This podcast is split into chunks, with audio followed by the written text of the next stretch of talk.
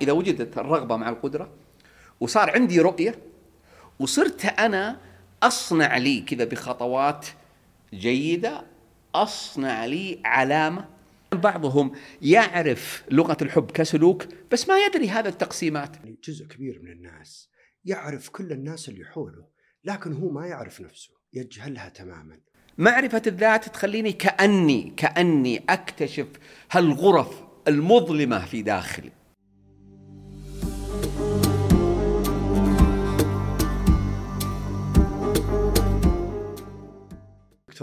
كيف حالك؟ الله يطول يلا حيا الله يسلمك عالم التدريب إيش خذيت منه وإيش اللي أعطيت؟ والله هو أخذ مني لا شك إيه. و... وأعطاني كثير آه، أنا في البدايات كان عندي بعض المفاهيم ما أقدر أقول إنها غلط يعني خاصة في بداية حياتي فكان عندي عندي أفكار إنه إنه الوقت قصير والعمر قصير ولابد إنك تقرأ ولابد إنك تتعلم ولابد إن فأجحفت في حق أسرتي. ما. في توازن. ما كان في توازن. و... و... وكنت متبرمج على إنه ما أدري إيش اللي جاب الفكرة براس بس متبرمج إنه المفكرين والعظماء والعلماء آه، كانوا منكبين على مكتباتهم وبين كتبهم فتلوثت بهذه الفكرة. وصدقا في داخلي ندم على إنه فاتني كثير من طفولة أولادي. وكأن تأنيب الضمير الآن يلاحقني أنه ما أبغى أقصر عليهم في شيء وكأن نوع من التعويض أنه إيه. فكنت حتى لما نطلع أنا أستغرب أنا كنت لما أطلع آه، يعني في نزهة ولا كتابي لازم يكون معي. وما زلت أتذكر أنه في يوم من الأيام رحت لدوامي مواصل. من من عدم إحساسي بالزمن طبعا هذا مو متكرر بس انها أتذكر إنها. إنها صارت أنا اليوم يعني أفكر أقول أنا كنت مستعجل على إيش؟ إيش كانت الفكرة اللي عندي إنه هل أنا حامل عندي كذا شعور بالمسؤولية تجاه الكرة الأرضية؟ وإني لابد إني أسوي أثر كبير في العالم وهذا الأثر ما يجي إلا بحصيلة معرفية كبيرة. ففعليا أنا أشعر إني كنت أمشي أعرج في الحياة. لم أكن متوازنا. اليوم أنا أنبه أبنائي وإخواني أقول ترى النجاح منظومة متكاملة. جميل. إي ليس جانب متورم. الواحد مثلا على المستوى المالي هو ما شاء الله عليه ناجح ولا على المستوى المهني ما شاء الله ناجح. أي نعم. وتحصل اسرته تشتكي منه. أو هو مهمل في صحته أو الجانب الروحاني الإيماني أيضا ضعيف. أنا دائما أقول جوانب الحياة زي المواد الدراسية زي المواد الدراسية. قد لا يكون مطلوب منك إنك تكون متميز ومتفوق فيها كلها قد لا يكون مطلوب. بس اللي تحذر منه إنه تجيك واحدة من المواد راسب فيها. إيه. هذا معناته أنت بتشيل بتعيد السنة. صحيح. نبي ناخذ. هالتفاصيل يا دكتور الله يحييك الدكتور عبد الله. هادي في أول. حلقات برنامج الغبوق. وحلقتنا الليلة عن كيف تعرف نفسك وتكتشف ذاتك وتوجد النسخة الأفضل لنفسك. يا هلا وسهلا دكتور بالبداية وش معنى إنه نعرف أنفسنا؟ وش حدودها؟ وش أبعادها؟ شوف آه آه أنا اكتشاف الذات أو معرفة الذات هي رحلة جميل. هي رحلة وكل ما زادت خبرات الإنسان والمواقف اللي مرت مع وجود الوعي. الخبرات لوحدها أو المواقف اللي تمر على الإنسان ليست كافية لكي يتعرف الإنسان على نفسه. ليست كافية. لو كانت كافية كان أحيانا نقول إحنا نستغرب واحد عمره 60 سنة وما زال فيه نوع من القصور بين قوسين نوع أيوة. من الحماقة. طيب هذا وصل للستين.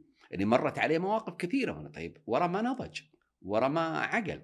فليست المواقف لوحدها تجعل الإنسان يكتشف ذاته ويتعرف على نفسه و... وليست الخبرات لا يجب أن يكون هناك وعي. أنا أزعم أحيانا أقول إنه المشاعر هي أكبر عقبات تعرفنا على أنفسنا. كيف؟ المشاعر تخيل يعني. أحيانا لو كان الموقف لو كان الموقف مؤلم فإحنا مستغرقين في الألم وبعيدين عن دراسة الموقف. يشغلنا يشغلنا الألم عن إنه أتأمل في الموقف ليش صار هذا الموقف؟ أسباب اسبابه مباشرة. وبقول لك قصة على هذا الأساس. ال- أيضا أيضا الفرح لما أكون مبسوط أو الراحة والسعادة فأنا مندهش أصلا. ولكني ما جلست وهلة أو توقفت وهله عشان أسأل ما الذي جعلني مندهش لهذه الدرجة؟ ودائما السؤال هو الذي يقودك إلى أن تتعرف على نفسك أكثر وأكثر. ليه زعلان؟ ليه راضي؟ ليه مبسوط؟ ليه؟ هذا يجعلك. خليني أقول لك من القصص الغريبة في الاستشارات. آه، رجل آه، عشر سنوات متزوج. تخيل عشر سنوات متزوج. فكان هو من الشخصيات الطفولية اللي يسمونها في علم النفس الشخصيات الطفولية. اللي أبغى ازعق أبغى صارخ قدروا زعلي لا أحد يرد علي. وفي المقابل لا تسفهوني لا تتجاهلون زعلي. يعني يفترض أن مثل هذه الشخصية الطفولية أنه إذا صرخ على زوجته يقول طيب خلاص طيب ابشر ومن هالص تفاعل زوجته حساسة جدا. فهو إذا اندفع بالصراخ وبالزعيق وكذا أخذت جنب. وتحسست من من زعله ومن صراخه وكذا. فيقوم يزعل على زعلها. ليش زعلتي؟ ليش؟ أنا ما يحق لي أعبر عن عن. ويجلس زعلان هو تخيل. هي زعلت من صراخه وهو زعل من زعلها وهي تجنبته ليه؟ لأنه ما اعتذر. تخيل عشر سنوات وهم على هذه الآلية. بعدين هي تقول عشر سنوات. والله إنها صبر أي والله. شوف هذه بعدين تقول أنا فين كان عقلي؟ أنا ليش ما ليش ما وفرت على نفسي هذا الجهد وهذا الإرهاق وهذا التعب إنه لا صرخ إذا لعلع ألعلع معه. إذا صرخ أتفاعل معه. وفي فرق بين التفاعل والانفعال بس هو يحتاج أحد يتفاعل معه. طبعا هذا ليس مبرر له أن يستمر في هذه الآلية، بس هي لو أرادت أنها توفر على نفسها هذا حجم الألم ما كانت استخدمت هذه الطريقة. فهي لما مثلا يزعق تخيل إنها هي تستغرق في الألم ويشغلها الألم وتجلس آه، آه، يعني تاكل في نفسها وتتآكل في الداخل. تحترق. إيه. وما قرأت الموقف جيدا. وما قرأت زوجها جيدا. وبالتالي أنا دائما أقول المشاعر هي عملية إلهاء كبرى. تلهينا حقيقة عن قراءة المواقف سواء كانت مشاعر إيجابية ولا مشاعر سلبية تلهينا عن قراءة المواقف. والناس يعني لما تفكر دائما وعيهم للخارج ليس وعيهم للداخل. للداخل. الآن دكتور معظم الناس أو نقول يعني جزء كبير من الناس يعرف كل الناس اللي حوله لكن هو ما يعرف نفسه يجهلها تماما ويتهرب أيضا من مواجهتها واكتشافها. إيش إيش هذا بتقديرك يعني لو شخصنا الحاله طيب جيد إنك سألت هذا السؤال لأنه له علاقة قوية باللي أنا ذكرته قبل شوي اللي هو قضية الوعي الداخلي والوعي الخارجي. أبسط معاني الوعي في هذا السياق الانتباه. انه يكون انتباهك خارجي أو يك- يكون انتباهك داخلي، أبسط معنى للوعي، الوعي له معاني وله مستويات نعم. كثيرة جدا. وعندنا كل إنسان عنده وعي داخلي وعنده وعي خارجي، كل إنسان. ولكن ما الذي يغلب عليك منهما؟ إيش اللي يغلب عليك؟ أنا عاده لما أقول هذا إنسان أيمن أو هذا إنسان أيسر الأيمن لا يعني إن اليسار معطلة بس هو يركز على اليمين أكثر. وبالتالي في ناس يغلب عليهم وقد يكونوا هم الأكثرية يغلب عليهم الوعي الخارجي. والوعي الخارجي يخليه يقرأ الناس يحلل تصرفاتهم يفهم سلوكهم أحيانا يتوجع منهم آه، يكون سعيد بما يفعلون آه،. ولكن لا يمتلك نفس القدرة على إنه الوعي الداخلي. إيه؟ طيب خليني أقول لك بس عشان أقرب فكرة الوعي الداخلي اللي يغلب عليه الوعي الخارجي ترى عنده قدرة على وصف الأماكن عنده قدرة على معرفة ال- المواقع عنده قدرة على معرفة الطرقات عنده لأنه وعي الخارج اللي وعي الداخل غالبا غالبا يغلب عليه السلهمة السرحان الهواجيس أحيانا تمر عليه أماكن ويرجع لها بعد شوي ما يدري إنه أصلا هذه وين كانت لأنه ما كان منتبه لها لأنه كان عجيب. إي وعي داخلي. هنا إشكالية. والجودة هنا الجودة في كيف توظف هذا الوعي؟ ليست الجودة في كونه خارجي ولا كونه داخلي؟ يعني أنا أتخيل مثلا لو لو جتنا امرأة مثلا وعندها فضول وزارتها مثلا زميلة لها من مكتب آخر ولا فصار عندها وعي خارجي. ودققت في ساعتها وفي لبسها وفي تسريحة شعر واكسسواراتها وكل هذه الأشياء. هذا وعي خارجي ودرجة عالية من الوعي الخارجي. بس ليس دائما جيدا. يعني هذا فضول بصري يعني لما تفكر فيه. أنا أقصد الوعي الخارجي اللي يخليك تقرأ قراءة متعمقة ومتأنية وأيضا لها هدف. أنا لما أقرأ سلوكي يكون وعي خارجي وأقرأ سلوك أولادي فأنا عشان أقبض عليه وهو محسن مش أقبض عليه وهو مخطئ. جميل. عشان أعي تماما إنه إيش الأشياء الجميلة؟ هذه ليست مثالية. لأنه إحنا أصلا نبغى نغير هذا هذه الفكرة. لأنه تخيل يعني مثلا أستاذ أستاذ 45 دقيقة الحصه تحصل الولد 43 دقيقة منتبه جدا. ومتفاعل جدا مع الأستاذ. بس سرح دقيقة ولا كتب ولا شيء. فتجد إنه إحنا في كأننا متهيئين داخليا على أني أقبض عليه وهو آه، مخطئ ولا أقبض عليه وهو محسن. عشان أقول له ترى يا ولدي عجبني ما شاء الله عليك انتباهك طول هالذا ما شاء الله أنت إنسان واعي. هذا الوعي الخارجي يعني الموجه ليس مجرد الفضول البصري. هذا يخليني أقرأ الناس قراءة جيدة. والوعي الداخلي يخليني أدخل أبحر إلى أعماقي وأفهم نفسي وأعرف يعني وأسوي مراجعات مستمرة لنفسي. بس غريبة ليش يسرح؟ تقول من ضمن يعني الأشياء إنه يسرح أو يسهي أو وش السبب؟ عادات عقلية والله يا أبو سعود.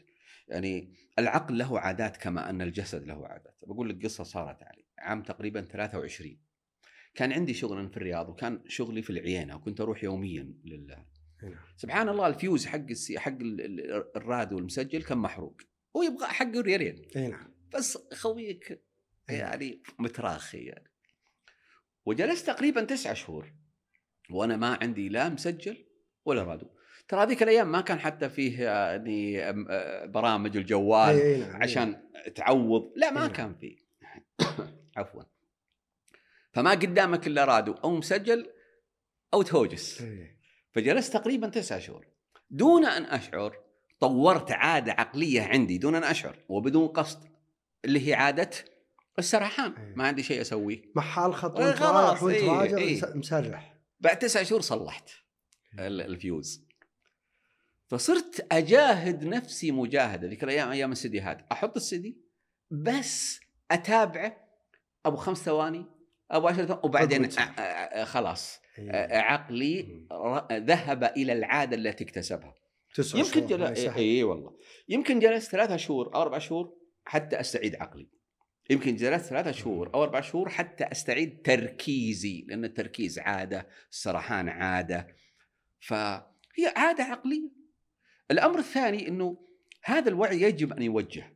يعني أنا دائما اشبهه بمثل خوذة عمال المناجم. فيه هنا كشاف. صحيح. اي عاد وين توجه راسك؟ كأني أقول لك وين توجه وعيك. صحيح. اي تحطه على هنا تحطه على هنا. بعض الناس يعني وعيه غير موجه. في وعي بس غير موجه. مثل زي ما قلت لك الفضول البصري. في وعي. بس وش بيخدمني إني أعرف وش هو لابس ولا وش هو؟ خليني أقول لك بعد نكته إيه. من يقول واحد من الشباب والله قرأتها في في تويتر. أحد الأشخاص يقول يقول ما شاء الله على الحريم.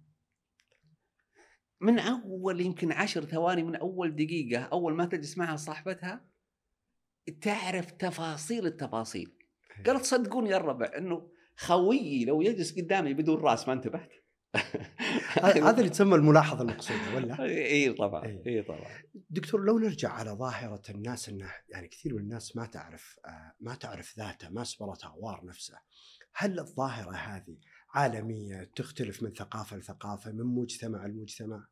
إي والله كثير يعني أنا ما عندي دراسات ولا عندي كذا بس ملاحظتي أنا إنه كثير إنه كثير من الناس لا يدركون آه، أنهم يحتاجون إلى أن يتعرفوا على أنفسهم أكثر وأكثر وأكثر. ومن يعتقد أنه يعرف نفسه أنا حتى مع قبل ما أجيكم كنت عند في عيادة طبيب الأسنان. نعم. فالطبيب هو أحد الأصدقاء وكان معه ممرضة بنت حلال فسألتهم قلت كم من عشرة تعرفون أنفسكم؟ فقلت للممرضة أنت كم من عشرة؟ قالت عشرة من عشرة. وسألت الدكتور قلت له دكتور أنت كم؟ قال والله أنا أتوقع سبعة ونص. فقلت بصدمكم. أنا أشوف أن الطيب مرة الجيد مرة يعرف نفسه بنسبة خمسة من عشرة. خمسة من عشرة. خمسة من عشرة. هذا اللي أنا زودتها الممرضة ما شاء الله. هي شوف. تدري ليش أقول ذا الكلام؟ أي نعم. سبحان الله أنا بهذا العمر وبما أعطاني الله سبحانه وتعالى من من معرفة وقراءاتي واستشارات الناس والأشياء اللي الله تبارك وتعالى من علي فيها. وعندي سبعه كتب. ما شاء الله. أه وليس استعراضا بس أبغى أقول لك كيف إنه يعني الناس يعتقدون إني أنا عندي معرفة جيدة والله العظيم إني إلى وقت قريب أكتشف أشياء في نفسي وعميقة وليست آه، حتى بسيطة يعني مش تفضيلات بسيطة إني أحب عصير ولا ما أحب كذا ولا اكتشفت إني أحب الباكه ولا اكتشفت إني لا والله. أشياء نفسية اكتشفتها في نفسي إلى وقت قريب. وأتكلم وقت قريب ترى أتكلم عن أشهر. وقبل سنة اكتشفت آه، آه، شيء. وفي واحدة من السفرات القريبة أيضا. يعني تخيل إنه أدخل مقهى في في واحدة من من الدول. كان عندي دورة. أي نعم. فكنا نخلص. تسمح لنا ناخذ إي الله يرضى حتى أنا بشرب آه فكنا نبدأ الساعة 3 العصر. عشان الناس اللي عندهم دوامات دورتنا 3 نعم. العصر. ونخلص 8 في الليل خمسة ساعات. فكنت أنا في هاي الدولة أدرب بثوبي كزي رسمي نعم. وكذا أخلص من الدورة أروح أتعشى وبعدين أغير كاجوال كذا وأروح. عندي مقهى هناك أشرب فيه شاهي وكذا وأنبسط بالأجواء. ولكن وكان معاي ابني خالد. وكل يوم أنا في هالمقهى كل يوم أنا في هالمقهى كل يوم أنا في المقهى فجاني مرة زارني قال وي ترى في المدينة المدينة صغيرة ما هي كبيرة. قلت المدينة فيها خيارات كثيرة وترى في مقاهي جميلة. وترى في أماكن آه، مغرية أنت وراك مسوي قطوعة على مسنتر إيه. ضحكنا وسولفنا راح رجعت أسأل نفسي اي وليه؟ إيش إيش الموضوع؟ إيش الفكرة؟ تخيل هذه واحدة من الاكتشافات إيه. وأنا كبير ماني صغير هذا الكلام يمكن قبل سنوات قريبة يعني ما أيوه ليش؟ بعدين جاني سؤال ثاني ليش أنا أحب الجدران؟ ليه أحب إن يكون الجدار في ظهري؟ ما أحب أكون في الوسط بعدين آه جلس بعدين وقعت على الإجابة. أنا رجل عندي قيمة التقدير عالية ومربوطة بقيمة الوضوح وانه المكان اللي يعرفوني وأعرفهم ويقدروني وأقدرهم هذا آمن بالنسبة لي. وأخاف أروح إلى مكان آخر يعاملوني يعني معاملة ليست جيدة فتخدش مثلا قيمة التقدير وأنا رجل أعترف إني أنا حساس. فأنا معرفتي بالمكان ومعرفتي بالأجواء ومعرفتي بالأشخاص هذا أعطاني شعور بالأمان. طيب قلت لنفسي طيب ليه أنا أحب إني أكون ذا؟ أنا أخاف أحد يجي من وراي؟ قلت لا ماني خايف من أحد.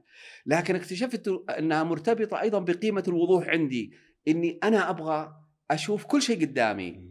وأنا ما عندي بفضل الله تعالى ما عندي حتى لقافة ولا فضل بس فعليا يهمني إني أكون يعني كاشف المكان. اي كاشف المكان. هذه أشياء أحيانا الناس يمارسونها كسلوكيات لكن لا يسألون أنفسهم لما هذا السلوك؟ هو ليش هذا السلوك؟ هذا السؤال ليه؟ مع وجود معرفة ترى. طبعا. ما نقدر نقول يعني لأنه سبحان الله الوعي يسبقه معرفة. بدون بدون معرفة الوعي لا قيمة له. صحيح. تخيل إني أنا أمر على واحد أقول له يا أخي ترى أنت تستخدم تحويل المشاعر. وأمشي وخليه خليك واعي. ترى أنت تستخدم تحويل مشاعر. هو بيقول إنا لله وإنا راجعون. هو يا الربع وش بتحويل مشاعر؟ هالبلوه اللي جتني اي بس لو عنده خلفية مسبقة عن تحويل مشاعر ويعرف إيش معنى تحويل مشاعر يقول له ترى أنت يا آدمي تراك أنت تستخدم تحويل مشاعر. يقول والله ما أدري احتمال وضح لي. بيناقشني في تحويل المشاعر. يطرح لأنه, لأن للتوضيح. لأنه أصلا في معرفة. فالمعرفة تسبق الوعي. فالناس يحتاجون ليس فقط مجرد أنهم يلقون أسئلة يحتاجون أنهم يعرفون يتعلمون يعني ويقرؤون ويفهمون. وبعض الناس يحتاج إلى معين مع أحد يحتاج و وكثير يعني دائما أقول المواقف مع مشاعرها المصاحبة هي عملية إلهاء للوقوف مع أنفسنا والتأمل في في ذواتنا. جميل. خذ لك رشفة شاي إي دكتور، والله، أنا بسأل. هالسؤال. الآن المتابع اللي يشوفنا ويسمعنا يقفز الذهن سؤال يقول أنا كيف أعرف نفسي؟ يعني من وين أبدأ وين أنتهي؟ وش الأبعاد؟ وش الحدود اللي المفروض إني أعرف نفسي فيها؟ والله شوف إن تركناها كما يقال بالبركة وإن كنت أتحفظ على هذه الكلمة لأن البركة جميلة في كل الأحوال لما الواحد يقول أنا ماشي في حياة البركة قلت هو في أحسن من البركة؟ خليك على بركتك إن كانت المسألة بركة. ولكن أنا ما ما هو بركة؟ يعني بعض الناس يعني تمشي الحياة كيفما اتفق ويكتشف ربما بعد آه، خبطات وسقوط في حفر كثيرة في الحياة يكتشف إنه مفروض إني ما سويت كذا، أنا ما ينفع لي كذا، أنا مفروض إني أسوي. ويحتاج الإنسان يقصر على نفسه يعني هذه الطرق وهذه المعاناة. إخواننا المصريين يقولون العمر مش بعزاء. عارف؟ الواحد ما بيعيش ثلاث حيوات عشان يقول والله الحياة الأولى خلني افلها، والثانية نعدل فيها والثالثة لا أعيشها صح. العمر إذا فرط فرط ويسرع أي وينتهي. والله وأنا بق- بقول بناء على بناء على سؤالك شوف يا أخي إحنا ترى كل إنسان إحنا في مركبة زمنية مركبة منطلقة زي القطار. إحنا في مركبة زمنية. وبكرة جاي جاي يعني لا تشيل هم بكرة بكرة جاي جاي. يعني أنت ما بتناقش نفسك إنه بكرة بكرة جاي. وأنت في هذه المركبة اللي منطلقة بك. ونهاية المركبة موتك. يعني وقوف المركبة هو موتك. ولذلك أنا حتى عندي تحفظ. رجعني إذا تشعبت رجعني. إيه. بس أبغى إيه. أقول لك الفكرة. يعني أنا عندي تحفظ على كلمة حتى إدارة الوقت. إنه يجب أن يكون عندي إدارة وقت وعندي. لما تتأمل فيها كذا فلسفيا الوقت لا يدار. هو داير نفسه بنفسه. ولذلك السنوات أشهر السنوات أحقاب والأحقاب قرون والسنوات أشهر والأشهر أسابيع والأسابيع أيام والأيام ساعات والساعات ثواني. هل ممكن يكون في ساعة 60 دقيقة وساعة 40 دقيقة؟ هل ممكن تكون دقيقة 60 ثانية ودقيقة 55 ثانية؟ لا. هل ممكن يكون أسبوع سبع أيام وأسبوع أربع أيام؟ هو داير وقته. بس إذا تبغى تدير دير نفسك أنت في هذا الوقت. تخيل أني في هذه المركبة الزمنية ومنطلق. بإمكاني في الكلام على ما سأفعله داخل هالمركبة. حتى اختيارك للمكان في هذه المركبة واختارك لدرجة السفر في هذه المركبة وادوات الترفيه في هذه المركبة. وما تريد أن تحمله معك في هذه المركبه وما تريد أن تفعل في هذه المركبه أنا ممكن يكون مثال بسيط وسطحي. أنا ممكن يكون معي كتاب فأكون متساهل ومتراخي. ممكن اقرا في ثلاثة شهور وأنا في هذه المركبه كيف أحسب الثلاثة شهور؟ ببقائي في هذه المركبه ثلاثة شهور اللي هي أصلا منطلقة من ولادتي إلى نهايتي. ممكن اقرا أقرأ هذا الكتاب في ثلاثة شهور وممكن اقرا في أسبوع. اذا أنت تحدد ماذا ستفعل داخل هذه المركبة الزمنية اللي هي أصلا منطلقة بك. وهل أنت جالس يعني بعضهم الآن في عملية إلهاء كبرى. يعني هو في المركبة مثلا وهو يقول خلينا أنبسط عنده وسائل ترفيه عنده وناسه وجالس كذا و... وعايش حياته بالطول بالعرض. لكنه سيكتشف لاحقا إنه قطع مسافة كبيره طويلة من الرحلة لم ينجز شيئا. مشى مسافة طويلة قد تكون ثلثين العمر أغراض وتفاصيل أخرى يمكن إيه، طبعا أصلا اغراه لأنه ما هي الإغراءات أو عملية الإلهاء اللي تصير؟ أخيب شيء أخيب شيء هي السوء الإساءة لنفسك أو للآخرين، يعني هذا أسوأ ما يمكن أن يمضيه الإنسان أو يفعل الإنسان خلال هذه المركبة الزمنية. هذا أول شيء. إنه الإنسان ممكن إنه تمضي حياته في الإساءة. وأذكر إنه في أحد الأفلام واحد شاب عمره يمكن 33 سنة فيقول الشيخ كبير يعني رجل كبير في السن كذا قال أنا لم لم أعمل خيرا قط في حياتي. والله أنا عجبني الرد. قال يا بني لقد تاهت منك روحك. الله. أي أيوة والله. يا بني لقد تاهت منك روحك. فالآن يعني في هذه المركبة الزمنية اخيب شيء وأسوأ شيء أن يصرف هذا الزمن وأنا خلال مركبتي الزمنية في الاساءه النفسي أو للآخرين. جميل. الشيء الثاني أن يصرف في اللهو مجرد لهو يعني الحياة كلها ترفيه على مبدأ الكسالى. أفضل شيء أن لا تفعل أي شيء ثم ترتاح بعده. هذا مبدأ الكسالى أفضل شيء أن لا تفعل أي شيء ثم ترتاح بعده. فقد يكون هذا المستوى الثاني إن الحياة برمتها هي عملية ونس فلة. وعند الناس الجادين الونس مكافأة ترى. الونس مكافأة. بعد الإنجاز. بعد الإنجاز.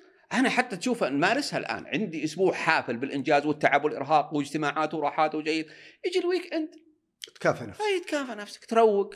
تنام زين تسمع أولادك تنبسط. تسافر تسافر تغير تغير جوك. ولذلك الترفيه هو عند الناضجين مكافأة ما بعد الإنجاز. جميل. أي طبعا وش هو المستوى الأفضل اللي أنا أراه؟ توصي فيه أن يكون رفاهيتك وونسك ومع الناس و تربط بين الدنيا والآخرة. جميل. هذا هذا عارف؟ توازن عالي. آه طبعا. هذا هو عالي. أفضل ما يمكن. ليه؟ لأنه حتى ما تفعله شفت شفت لعبك مع أطفالك؟ إي نعم. أنت تؤجر عليه. شفت مداعبتك؟ يعني مداعبتي لزوجتي بالكلام واللطف وكذا وأخذ بخاطرها وكذا وكذا. أيضا يعني يؤجر عليه. هذا هو أفضل ما يمكن أن أفعله في مركبتي الزمنية التي ستتحرك بي وستمضي بي ولن أستطيع لأنه الوقت هو العامل الوحيد الذي لا يتوقف ولا يتراجع ولا يعوض ولا يؤخر. آه صحيح. دقيقة دقيقة. صحيح. دكتور لو أرجع أيضا للشخص اللي يشوفنا الآن ويع- وبعيد السؤال بطريقة أخرى هل في تكنيك أو عناصر محددة الواحد يطرح الأسئلة ويجاوب عليها على أساس إنه يعرف نفسه. الناس الآن كثير من الناس ما يعرف قيمه هو فقط بالقيم الجمعية اللي للمجتمع. ما يعرف وش رؤيته ما يعرف وش طموحه الشخصي ما يعرف شغفه ما يعرف قدراته. فأنا أقصد البعد هذا هل في تكنيك معين؟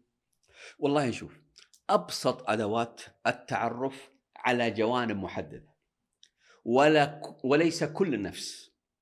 صدقا. نعم. يعني التعرف على جوانب محددة. من أبسطها آه، اللي هي الاستبانات. الاستبانات أي نعم. أو الاختبارات. هل في اختبارات؟ طبعا طبعا في اختبارات باللغة ولكن في باللغة العربية ولكن لاحظ إنه كل تحليل هو يخدم جانب معين.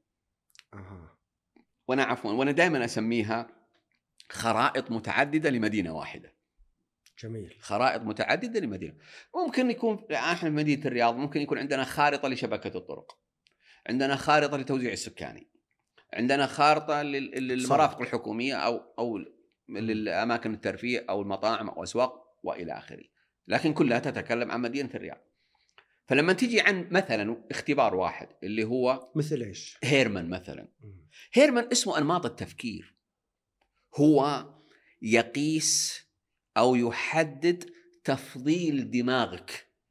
لأنها أربع مناطق حسب هيرمان أربع مناطق في الدماغ. واكتشفوها اكتشافا.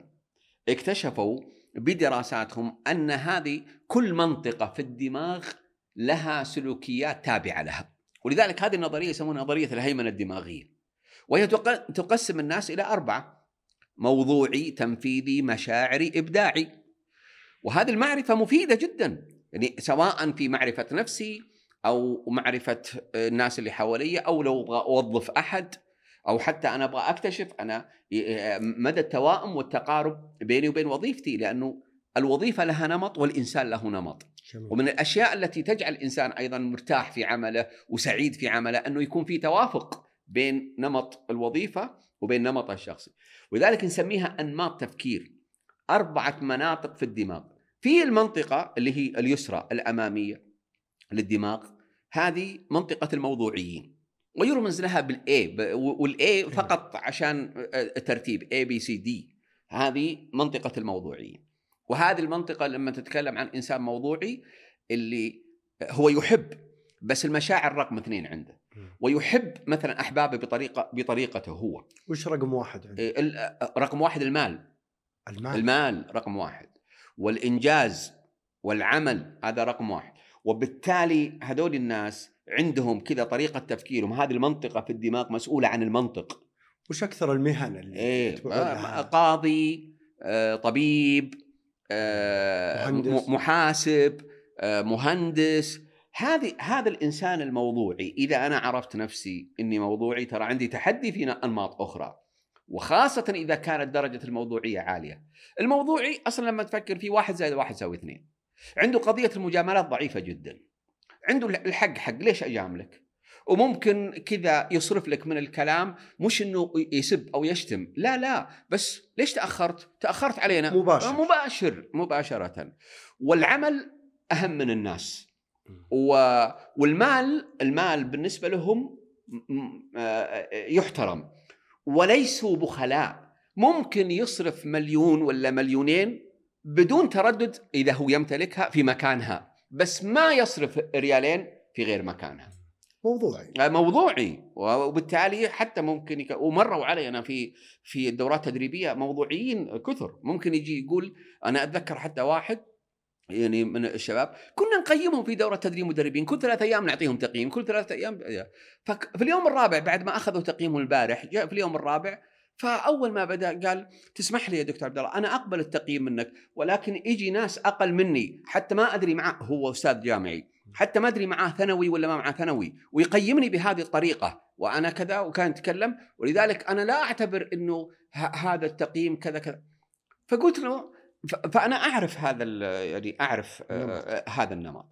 فقلت له ترى هم يقيمون بناء على ما تعلموه في جزئية معينة مثل رفع الصوت انخفاض الصوت.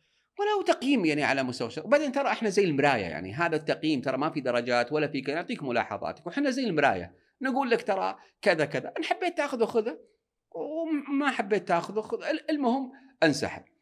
أذكر أيضا آه، في في كان برضو دورة تدريب مدربين فتكلمت عشر دقائق عن الأسرة. فأخذت المايك واحدة من البنات قالت وهي مدرسة رياضيات. على طول تعرف مدرسة الرياضيات تعرف إنه يعني. موضوع. موضوعية. فقالت إحنا تاركين أزواجنا وبيوتنا وأولادنا ودافعين فلوس عشان تدريب مدربين. إيش دخل الأسرة؟ معليش. قلت وش يرضيكي؟ ما في مجاملة. آه والله ما في مجاملة. قلت وش يرضيكي؟ أخذنا عشر دقائق. إيش رأيك؟ أضربها في اثنين وأعوضكم؟ قالت ما قصرت.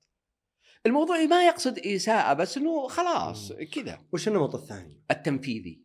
الإنسان التنفيذي. الإنسان التنفيذي اللي هو آه، يحب الإجراءات الثابتة الخطوات المحددة آه، لا تقول لي روح تصرف قول لي كيف. عندهم النظام احترام الوقت عندهم الأشياء. والإجراءات. آه، مرة. ولذلك هم حتى وظائفهم مثلا مدير تشغيل مدير تشغيلي آه، مدير تنفيذي لأنه البروسيجر واضح بالنسبة له. آه، أيضا السكرتير يعني أعمال السكرتارية. كل مؤذن كل وظائف مؤذن؟ مؤ- مؤذن لأنها خمسه صلوات و... وبالعكس وينضبطون في الوقت لأنهم يهتمون في الوقت ومو دائما يستغلون الوقت بس دائما يحترمون الوقت. يعني أنا لو لو واحد تنفيذي قدامي وأنا متفق أنا وياه أو الدورة تنتهي الساعة 9 9 و5 يطالع في ساعته حتى لو انه مستفيد بس طلع أنت قلت 9 طلعنا 9 وعادي يطلع ويروح يلعب بالجوال عادي بس أهم شيء قلت لي 9 مم. يعني محددين واضحين مقدس. لو مق... والنظام.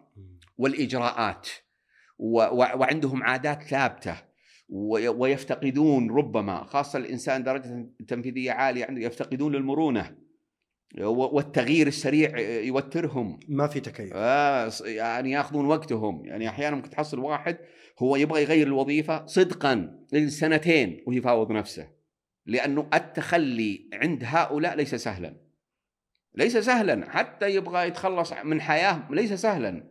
يشعرون بارتباك إذا انتقلوا إلى إذا خرجوا من منطقة الاعتياد اللي اعتادوا عليها. حتى لو كان الجانب عاطفي. حتى لو كان طبعا. ما بالنسبة لهم بالنسبة لهم التخلي ليس سهلا. النمط الثالث. ال- ال- الإنسان المشاعري. وهذه المنطقة لاحظ إنها في ال- الفصل الأيمن من الدماغ. وهي في المنطقة الخلفية من الدماغ اللي هو الفصل المشاعري. وهذه منطقة في الدماغ.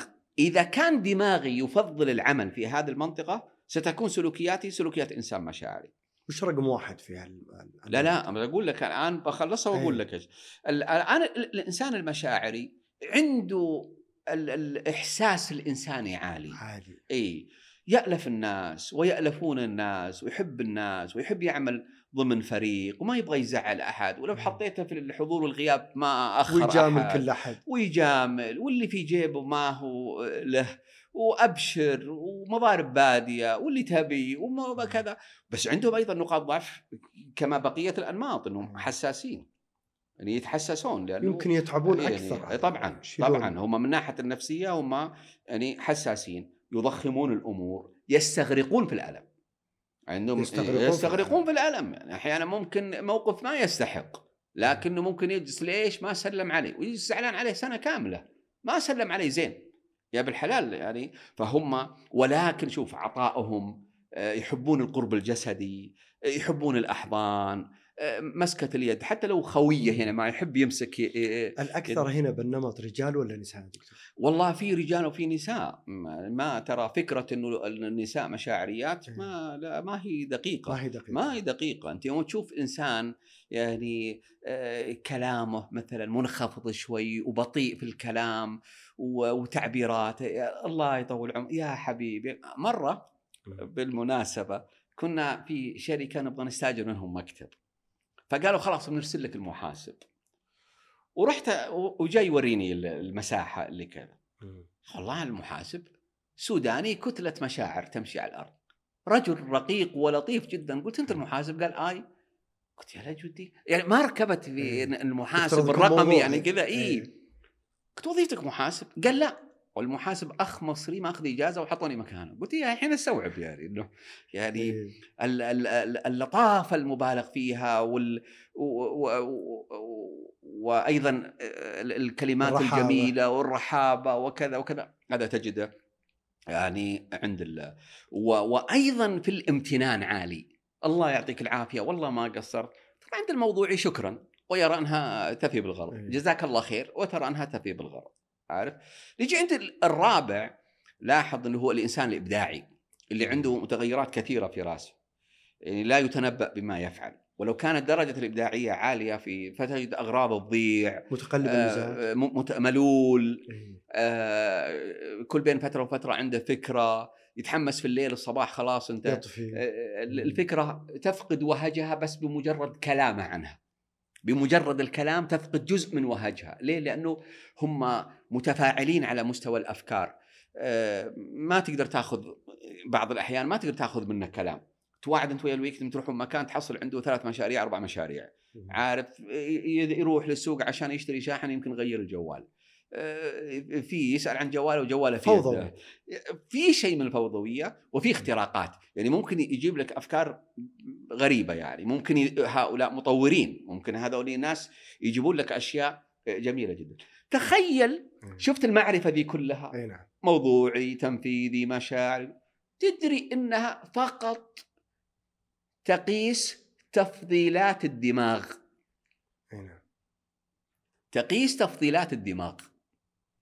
هذه النظرية تقيس فقط أين المكان أين المكان الذي يحب أو يفضل دماغك العمل فيه. وعلى فكرة هذا رباني هذا فطري يعني مو إن الإنسان ممكن أطور بعض ال- الأنماط بس ترى الإنسان يولد بها. جميل. يولد بها. تخيل هذا هذا برنامج واحد. هذا برنامج. طيب لما تتكلم عن طبعا صعب إني أنا يعني أفردها كلها. طيب لما تتكلم عن عن برنامج مثلا الام بي تي اي برنامج الام بي تي اي ليس لأنماط التفكير لا تحليل شخصية. ويقسم الشخصيات إلى 16 شخصية. في برنامج ثاني اسمه بيركمان وهو من أيضا من البرامج المشهورة. لكن هذه كلها بال- بالعربي. كلها بالعربي طبعا. آه وأيضا متاحة للكل آه، على الإنترنت. متاحة، أي، ولا متاحة. بفلوس تدفع عليها. فيه إذا إذا تبغى قراءة إذا تبغى قراءة أحد يقرأ لك شخصيتك. إيه. ولكن النتيجة بتطلع. لا أنا بالنتيجة. مثلاً النتيجة تطلع لك. يعني أنت أنا. الآن عندي استبيان أنا إيه. موجود عندي استبيان إذا جاوبت عليه تعرف أنت كم درجتك في الموضوعيه وكم درجتك في التنفيذية وكم درجتك في المشاعريه وكم درجتك في في, الإبداعية. وهذا أيضا رابط على على الإنترنت. اي يعني موجود موجود. موجود. موجود. ال... هنا الآن على فكرة وهذا مأخذ في قضية تعرفنا على أنفسنا. بعض الناس والله يا أبو سعود يتكئ على المعرفة. يتكئ كأنه يجعلها مبرر. لأخطائه. أو مبرر لعدم تغيير نفسه. يوم تجي الواحد مثلا خبص في بعض القرارات يقول يا أخي أنا ترى طبيعتي مشاعرية أنا أصلا دماغيا هذا ما هو مبرر. يأخذها عذر. أيوه. مم. يعني المعرفة إذا كانت ستستخدم تبريرا لتقصيرنا وأخطائنا لا خير فيها. صحيح. وش وش وش استفدنا أنت تغش نفسك أصلا. فهذا هذا ولكن لاحظ إنه هذا الجانب يعني إنك تعرف أنماط التفكير أو النمط المفضل بالنسبة لك وتعرف أيضا نوع شخصيتك وتعرف أيضا قيمك العليا. هذه كلها لاحظ تسهم وليست كل المعرفة ولكنها تسهم. أقول لك أنا إلى يعني باستمرار أكتشف أشياء في نفسي. وأنا هذه الأشياء هذه الأدوات أنا أسويها اختبارات للناس. تخيل يعني هذا الجزء من المعرفة أملكه بفضل الله تبارك وتعالى. أعرف شيرمان وأعرف بريكمان وأعرف ال MBTI وأعرف DISC وأدرب عليها وكذا. بس هذه الآن تعطيك جزء من المعرفة. يمكن نص المعرفة بس في أشياء لا لا. لها علاقة بالطفولة ولها علاقة بتكوينك أثناء المراهقة وفي تفضيلات عميقة.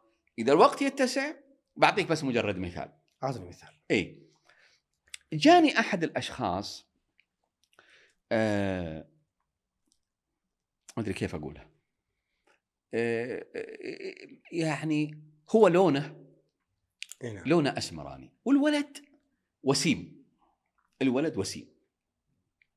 فيقول لي أنا هذه في استشارة فيقول لي أنا أحيانا لما أروح المول آه، المول وأروح متقصدا إذا وجدت أنثى تنظر لي كأنها. نظرة إعجاب فقال آه، أشعر بسعادة ف ويقول أنا من فضل الله ما عندي أخطاء سلوكية يعني مثل إنه يعني أي نعم. قد أتجاوز. ما يتجاوز. ما, ما أتجاوز. بس يا أخي يشبع شيء في ده أحس بمتعة وكل ما زاد العدد كل ما حسيت سيكيرو إي والله. قلت له أنا آه، هل كانوا يتنمرون آه، عليك وأنت صغير؟ قال والله يا أخي أول الناس جهال وأطفال صغار كانوا يتن- يتنمرون على لوني. قلت لونك جميل. كان جميل الآن لكن يوم كنا صغار ما كان. فكنت أنا أشوف إنه مو بجميل بحكم يعني إنه الأطفال نعم. يتنمر فكأنه في داخله وفعليا كأني صحيت من النوم يعني بعطيك بعد مثال آخر وتشوف في عمقك في عمقك أنت أنت غير مقتنع بحكم الرسائل المتتالية التي قدمت لك إنك مثلا بين قوسين وع ولا ما أنت حلو ولا. شوف كيف ولا مدري إيش فكأنه ضرب تقديرك لذاتك. والأنثى بالنسبة للرجل كائن مهم. هي طبعاً. أهم من الرجل عند طبعاً. الرجل طبعا. فإذا كانت الأنثى اللي هي شيء مهم بالنسبة للرجل يعني أشادت بي أو أعجبت بي فهذا جالس يكسر الصنم الوهمي طبعا. اللي اللي هم وضعوه في داخلي وأنا صغير. هذه أشياء يعني آه، آه، تخيل م- موجودة يعني. فتخيل هذا الجزء من المعرفة هذا الجزء من المعرفة. كيف يفيدنا في إني أنا أكتشف الثغرات اللي في نفسي اللي أنا ما كنت منتبه له عندنا شيء يا أبو سعود اسمه تحويل المشاعر. وتحويل المشاعر اللي يعرفونه أكثر الناس اللي هو تحويل تحويل مواقف على شيء. يعني أنا مضغوط في العمل فأنفس في في أطفالي. هذا يسمونه تحويل المشاعر. زعلان من الأمور المالية أنفس في زوجتي. انت وأبدأ أصرخ. هذا يسمونه تحويل مشاعر. يعني كانه انضغط هنا وقام نفس هنا. أنت متخيل إنه في ناس حياتهم كلها عبارة عن تحويل مشاعر؟ عجيب. أي والله ولا هم منتبهين. هذا بيئة نار والله. تخيل من الأشياء اللي اللي مرت علي إنه في واحد أبوه أجودي كما يقال. شفت الناس ال- الاجاويد الا والله إيه.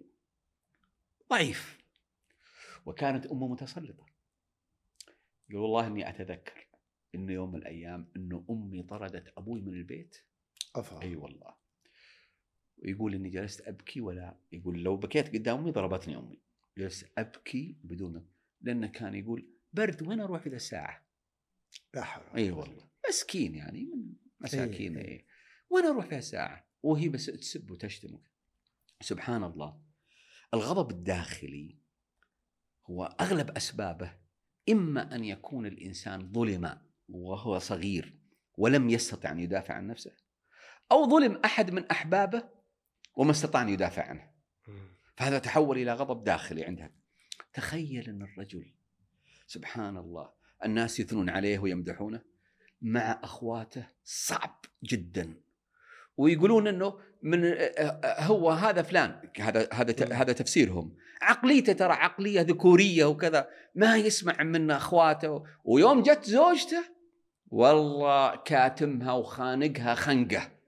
وكل يشتكي منه. بس من اللي يشتكي منه؟ الإناث. وهم تفسيرهم وتبريرهم إنه هذا إنسان عقليته كذا بدوي وليس. وليست البداوة تفعل هذا الشيء بالعكس. آه، ذكورية ما أدري وش.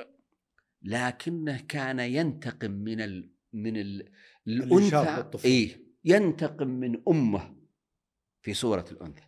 طيب هذا هذا جزء من المعرفة. تخيل إنسان يمضي حياته وهو مو عارف هذا الشيء في في نفسه. وعندي بعد قصة إيه. ودي اقولها بعد نبي نبي نرجع لو سمحت طيب، يا. دكتور لل- مم. للمعرفة النفس اي الآن في ظل ال social media إيه. كثرة والقبول إيه. مشهدنا يعني إيه. سوء الحظ أيضا ثقيل الطينة المتكبر بدينا نشوفهم يعني آه، سواء بالاحتكاك المباشر أو من خلال منصات الإعلام الجديد السؤال لو هؤلاء اكتشفوا ذواتهم وبدأوا يعني يعرفون أنفسهم حق وحقيقي على ما قالوا. هل راح يعني تختفي ظاهرة الخبل ثقيل الطينة آه، المتكبر ولا هذولا في منطقة عمياء؟ ولا ما أقدر أقول في منطقة عمياء. بعضهم آه، بعضهم يحتاج للمعرفه يحتاج إنه يتعلم أو يحتاج أحد يدله أو يحتاج كذا. وقد يتفاجؤون إذا أحد قال لهم قد يتفاجؤون. وأنا أقول لك يتفاجؤون ليه؟ لأنه عندي في الاستشارات لما أقول ترى انت فيك كذا وكذا وكذا وانتبه من كذا وكذا يتفاجأ. ولا أقول لك انهم بسم الله عليهم يعني خبلان ولا كذا لكن أحيانا في حماقات يعني على مستوى السلوك. لما أقول له ترى انت مصلي على غير القبله ف- فيتفاجؤون. وبعضهم لا متصالح مع نفسه. متصالح تماما مع اللخبطة اللي هو عايشها. ولا يريد أن يسمع. صدقا لا يريد أن يسمع. بعضهم يكرر اخطائه والنتائج تكون حتى كارثية عليه وما زال محبوس في الظلمة. كأنه عايش في في في نفق أو في ظلام وهذا يسمونه الجهل المركب. لا يدري ولا يدري أنه لا يدري. ولا يبي يسمع من الآخر. و- ولا ولا فعليا. الله سبحانه وتعالى أعطانا مثال عن الناس الذين لا يقبلون الحق. وقال لهم آذان لا يسمعون بها. طيب لهم آذان و- و- والأذن هي أداة لتلقي المعلومة لكنهم لا يسمعون ولا هم أعين لا يبصرون به. وحتى قال الرسول ولو سمعوا لتولوا وهم معرضون. حتى ولو سمعوا سيجدون لأنفسهم مبررات وسيجدون لهم أعذار. أعذار. هذه مشكلة عويصة. أي إنسان يريد أن يغير نفسه؟ أي إنسان يريد أن يغير نفسه لأنه المعرفة معرفة معرفتي بذاتي إيش تقود؟ تقود إني أنا أطور نفسي تقود إني أنا أروح في اتجاه النور جميل. تقود تقود إلى إني أنا أنجز تقود إلى أن تكون حياتي لها معنى ولها قيمة فالآن هذه المعرفة هذه المعرفة إذا كان الإنسان يعني هو يرى نفسه يعني لأنه عادة رؤيتنا لأنفسنا هي تحدد حتى نوعية إنجازنا ترى العظيم هو في داخله عظيم قبل أن تظهر عظمته في الخارج صحيح. والإنسان القزم هو في نفسه قزم قبل أن تظهر قزميته في الخارج أحيانا الإنسان على حسب المعرفة التي يمتلكها و... وأيضا عنده انفتاح قلبي وعقلي. يا أخي أنا كنت أقول لهم أضرب لهم مثال. أقول الآن أنا لو اكلت لو أكلت سلطة يا أبو سعود. أصلا. وبعدين رحت أعزكم الله غسل يدي كذا ويوم طلعت إلا والله في حبة بقدونس هنا. أبزعل على المراية بقول للمراية ليش تطلعيني بهذا الشكل؟ أنا أصلا لو أقدر أشكرها كان شكرتها. إنها خلتني أشوف هذا الشيء قبل ما اطلع للناس. صحيح. ويشوفون الناس. فاحيانا أنا كون إني أنا أفتح قلبي وعقلي على أساس لأنه بعض الناس قد لا يمتلك لو قلنا تأمل ذاتي قد لا يمتلك الأدوات الكافية لكي يتأمل في نفسه. لا يمتلك. حتى لو قلت له احبسه ثلاث أيام أربع أيام يمكن ما يطلع بنتيجة لأنه يحتاج إلى معرفة أو يحتاج إلى متخصص أو يحتاج أحد يفهمه. لأن ليس كل الناس ما أقدر أجي الواحد عمره 15 16 سنة أقول اكتشف ذاتك. وش أدواته عشان يكتشف ذاته ما أقدر أجي الانسان حصيلته المعرفية جدا ضعيفة وبسيطة أقول اكتشف ذاتك. كيف يكتشف ذاته حتى لو إنه راح أجاب على على السبيان ولا سوى تحليل شخصية ولا كذا ولا أيضا ستبقى المعرفة أيضا محدودة. لكني على يقين أن الإنسان إذا كان هناك في داخله تململ وغير راضي عن النتائج اللي يحصل عليها في حياته وهناك أجراس تقرع في كل جانب من جوانب حياته إنه أنت لست على ما يرام. علاقاتك صحتك وظيفتك أمورك المالية وش باقي أكثر من كذا؟ تحتاج دليل. إيش الصح. هي والله.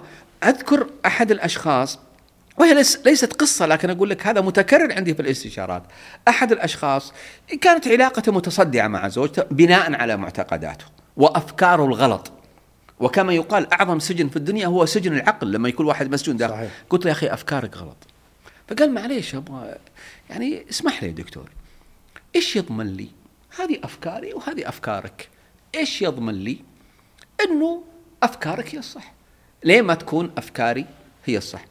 أنا ما أرجعت قلت دراسات ومدري إيش ومعرفة وعلم ونظريات. قلت له هو من أهل جدة. قلت زوجتك الآن في مدينة أخرى. قلت زوجتك ما هي في هذه المدينة طالبة الطلاق؟ قال إلا. وعندهم ما ودي أحدد الحالة. قلت ما عندكم أولاد وزوجتك الآن عندها لا تطلب الطلاق؟ قال قلت أسألك بالله أنت تشعر بالراحة في حياتك؟ قال لا والله. قلت وش عاد تبغى دليل أكثر؟ علاقة متصدعة وعدم شعور بالراحة. بالراحة. وش عاد تبغى؟ وبعدين أنا عندي لك قلت له أنا عندي لك اقتراح. خذ أفكارك وأنا أخوك حطها على جنب كذا حطها في صندوق حطها على جنب. وخذ أفكاري أفكار هالشايب هذا أقول خلني آخذ. لمدة سنة. إن عجبتك وشفت النتائج جيدة ولا ارجع لأفكارك ترى ما حد سارقها مو من زينها بعد. فارجع لأفكارك وحطها جوا عقلك و... ودرعم واصل. في ذا الحياة. أنا إذا أتكلم عن النتائج لكن الذي أيضا لا يرى النتائج والله مشكلة. أو يجعل إنه النتائج الخايبة في حياته سببها الآخرين. سببها الحظ سببها ما أدري وش هو سببها هذول متى ممكن إنه يتطور أو يتغير؟ ترى معرفة الذات ليس هدفا. ما بعد معرفة الذات هو الهدف. معرفة الذات تخليني كأني كأني أكتشف هالغرف المظلمة في داخلي. تخيل إنه في مية غرفة مظلمة في داخلك وتمشي وتولع لمبات وتمشي وتولع لمبات. ويصير البيت كله مضيء. طيب حتى إضاءة البيت هنا ليست كافية. ما الذي ستفعله أنت داخل البيت؟ وش هي أنشطتك داخل البيت؟ ما الذي ستفعله في حياتك؟ جميل. لذلك المعرفة هي وسيلة لما بعدها وليست غاية في ذاتها. طيب أنا زي ما قلت لك قبل شوي طيب لو لو عرفت نفسي وعرفت تفاصيل وعرفت وأنا محلك راوح وأنا مثل ما أنا وأنا ما غيرت في حياتي ما استفدت والله. ما استفدت شيء. أحيانا أحيانا يقولون أصحاب العقول في راحة يقولونها أي نعم. وأنا أعتقد إنها العكس. لأنه كل ما عرفت صر كبر عقلك كل ما شعرت بالمسؤولية تجاه نفسك المسؤولية تجاه الآخرين أصبحت تنظر للحياة بطريقة مختلفة أصبحت يعني يا حبيبي عندنا شيء نسويه في الدنيا. ولذلك بالعكس الناس اللي بين قوسين يصح أن يقول هم في غفلة مستحكمة ولا لاهين في هذه الحياة والله ما جابوا خبر أحد. وبالعكس. عايشين الحياة يعني بالطول بالعرض. دكتور أيام الدراسة يمكن كل واحد منا كان عنده زملاء أو زميلات لل- لل- للسيدات تلقاهم عاديين جدا محدودين الذكاء. لكن بالحياة العملية أصبح لهم حضور ولهم شان ولهم قيمة مالية واجتماعية وهيبة. هل ترجع هذا يعني مثلا للحظ ولا لأنه اكتشف نفسه وقت مبكر وبالتالي أخذ الخط وعلى ما قال المثل من سار على الدرب وصل هذا وهذا وغيره. هذا جميل. وهذا وغيرها اولا خليني أقول لك دراسة سوتها جامعة هارفارد جميل. آه قالوا أن الذكاء الاجتماعي في الحياة يحقق 80% من النجاح. 80% اي الذكاء الاجتماعي. مم. والذكاء الأكاديمي يحقق 20% من النجاح في الحياة. وش الذكاء الأكاديمي؟ الأول على الدفعة إيه، إيه. ممتاز مرتبة شرف ده.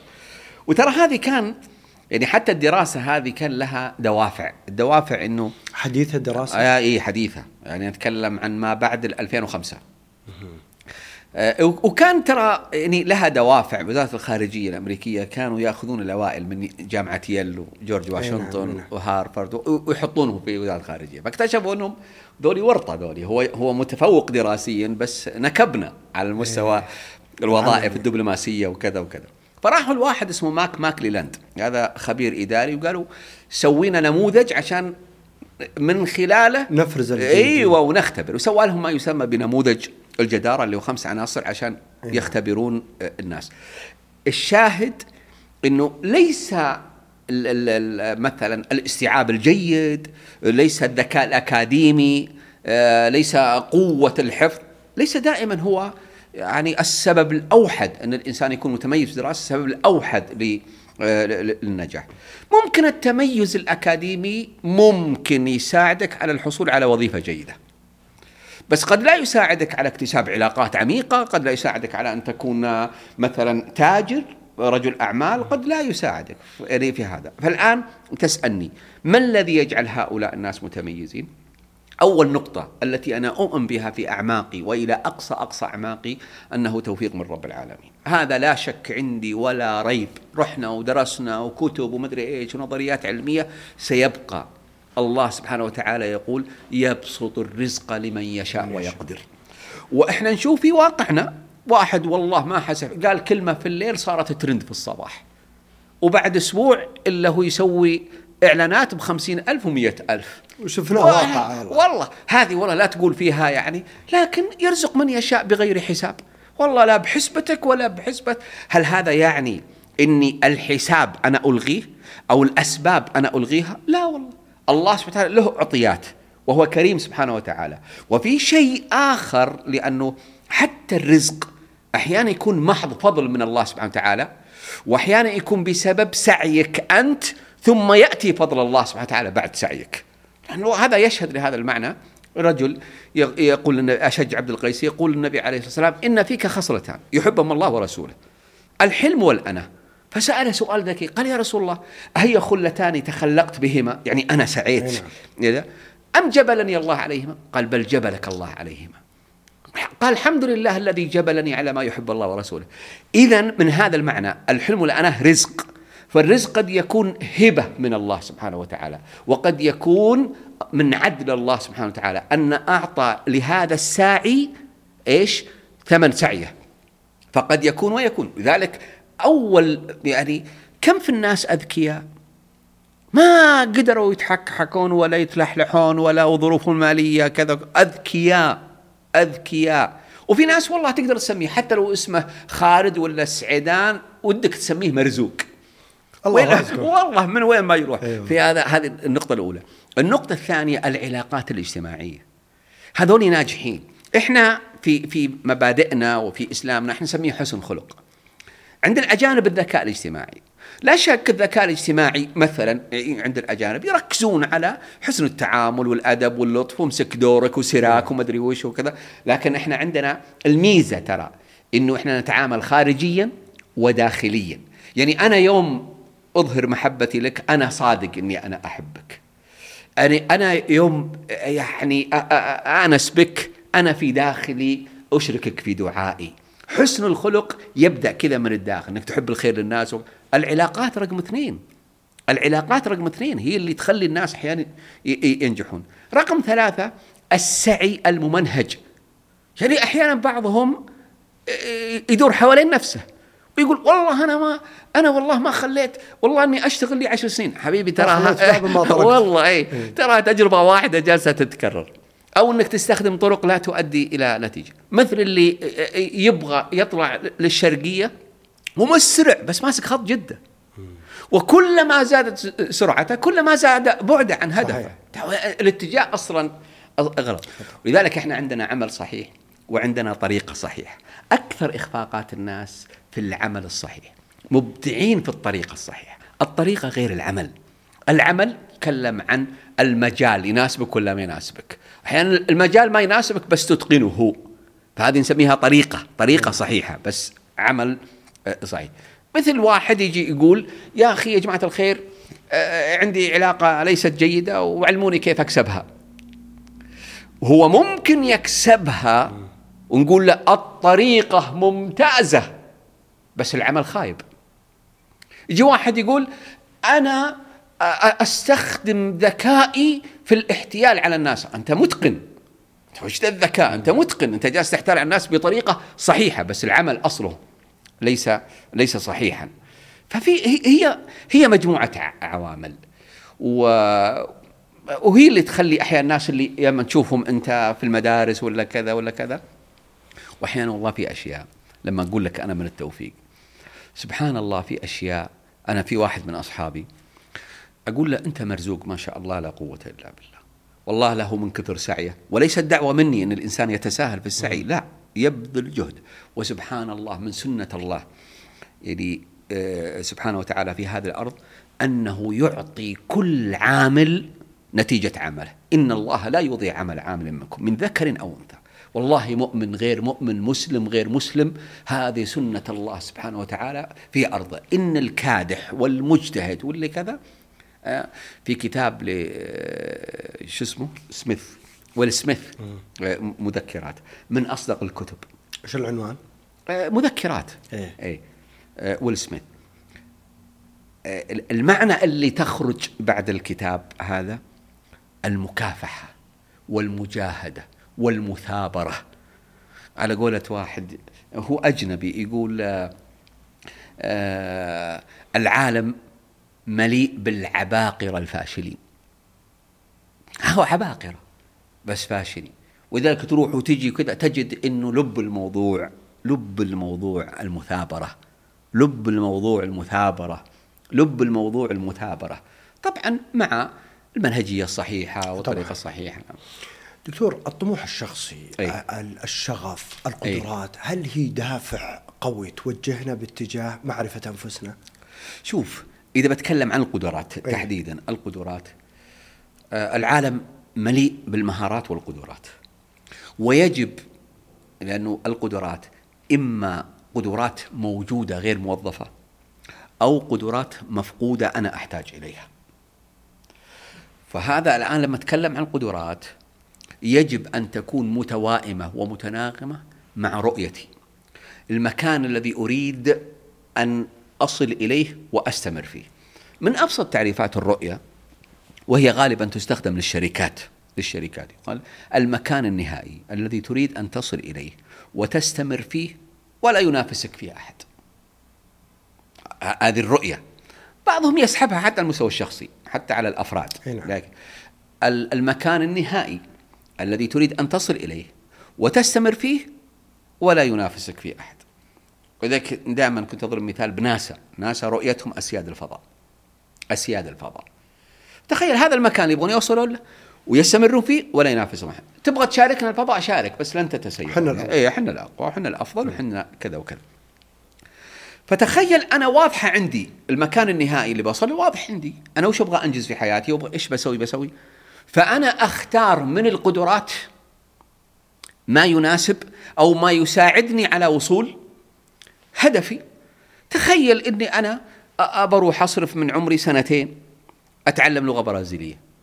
وبعدين أقول له ما شاء الله والله ممتاز. طيب إيش بتسوي؟ لا والله بس أبغى أتعلم.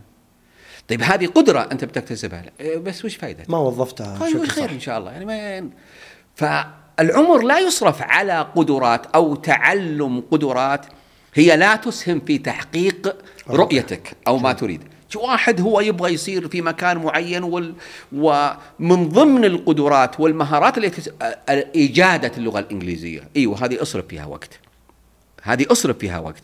وبالتالي ترى دائما القدرات القدرات هي تابعة للرؤية وليست سابقة للرؤية. هي تابعة للرؤية. طيب أحيانا رؤيتي تقول إني أحتاج للقدرة إلى خمس قدرات مثلا. عندي ثلاثة موجودة بس للأسف غير موظفة. هنا مطلوب إني أوظف القدرة. وأي قدرة ترى غير موظفة لا قيمة لها. صحيح. أنا دائما أقول صور جنبه. من جد. إيش إيش إيش تستفيد؟ عندي القدرة وهذا. عندي قدرة على التخطيط ولا عمره خطط ولا شيء. عندي قدرة على مدري وش على اقناع ولا عمرها أقنع أحد. عندي قدرة على موجودة ولكن إيه، معطلة. معطلة.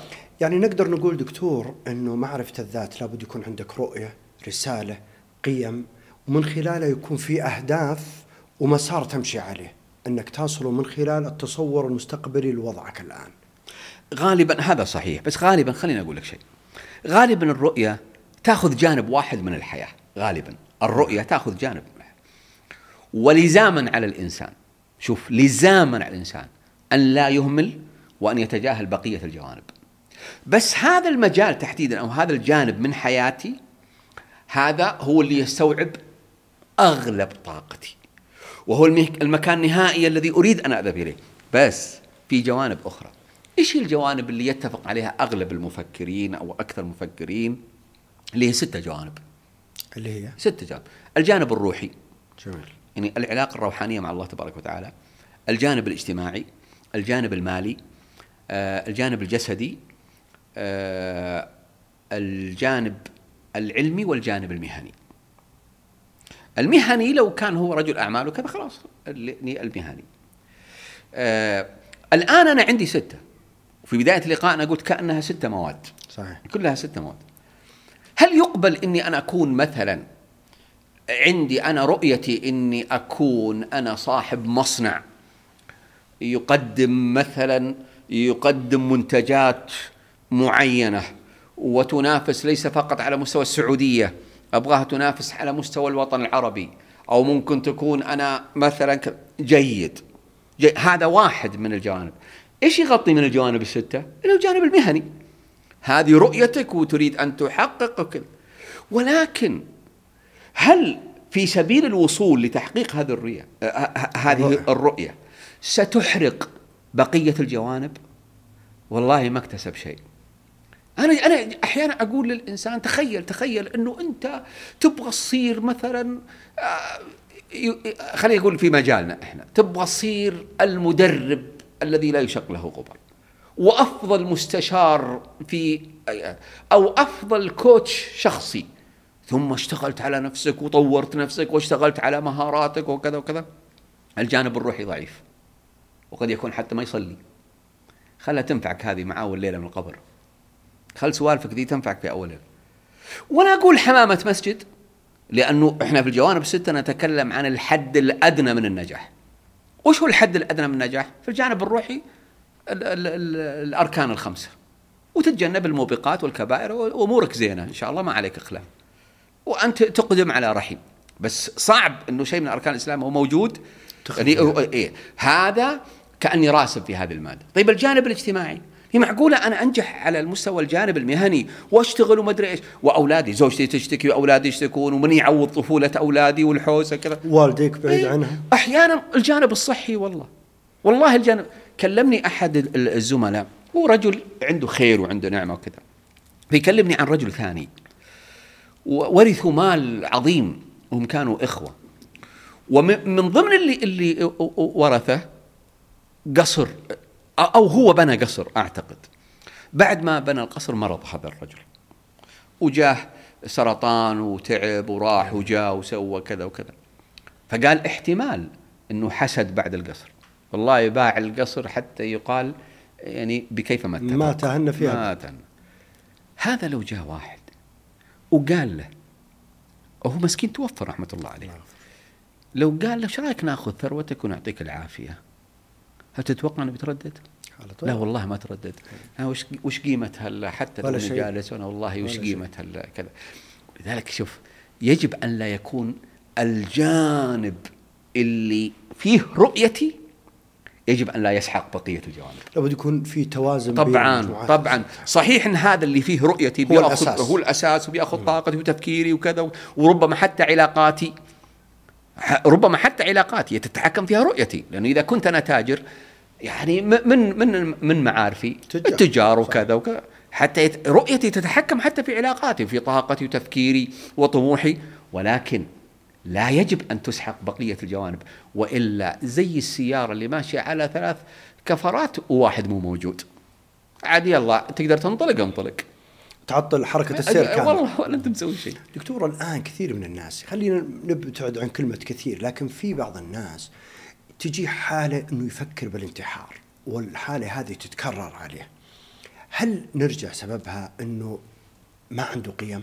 يعني ما هي واضحة قيمه في ذاته. اثنين إنه ضايع شخصيته مطموسة يقلد الآخرين يحاكيهم ثلاثة إنه ما هو عارف نفسه هل هذا سبب أنه تمر عليه كثير من الأفكار انه أنه ينتحر؟ والله غالبا هذا هذا جانب مرضي على فكرة. مرضي. مرضي طبعا مرضي. والميول. الميول الانتحارية. إيه. شوف الميول الانتحارية آه هذه تحتاج مباشرة تدخل دوائي. عجيب. مباشرة تحتاج تدخل دوائي. كل الناس تمر عليهم ضوائق. كل الناس تمر عليهم ضوائق. وفي بعض بعض الناس حتى لا يتحمل وقد يموت.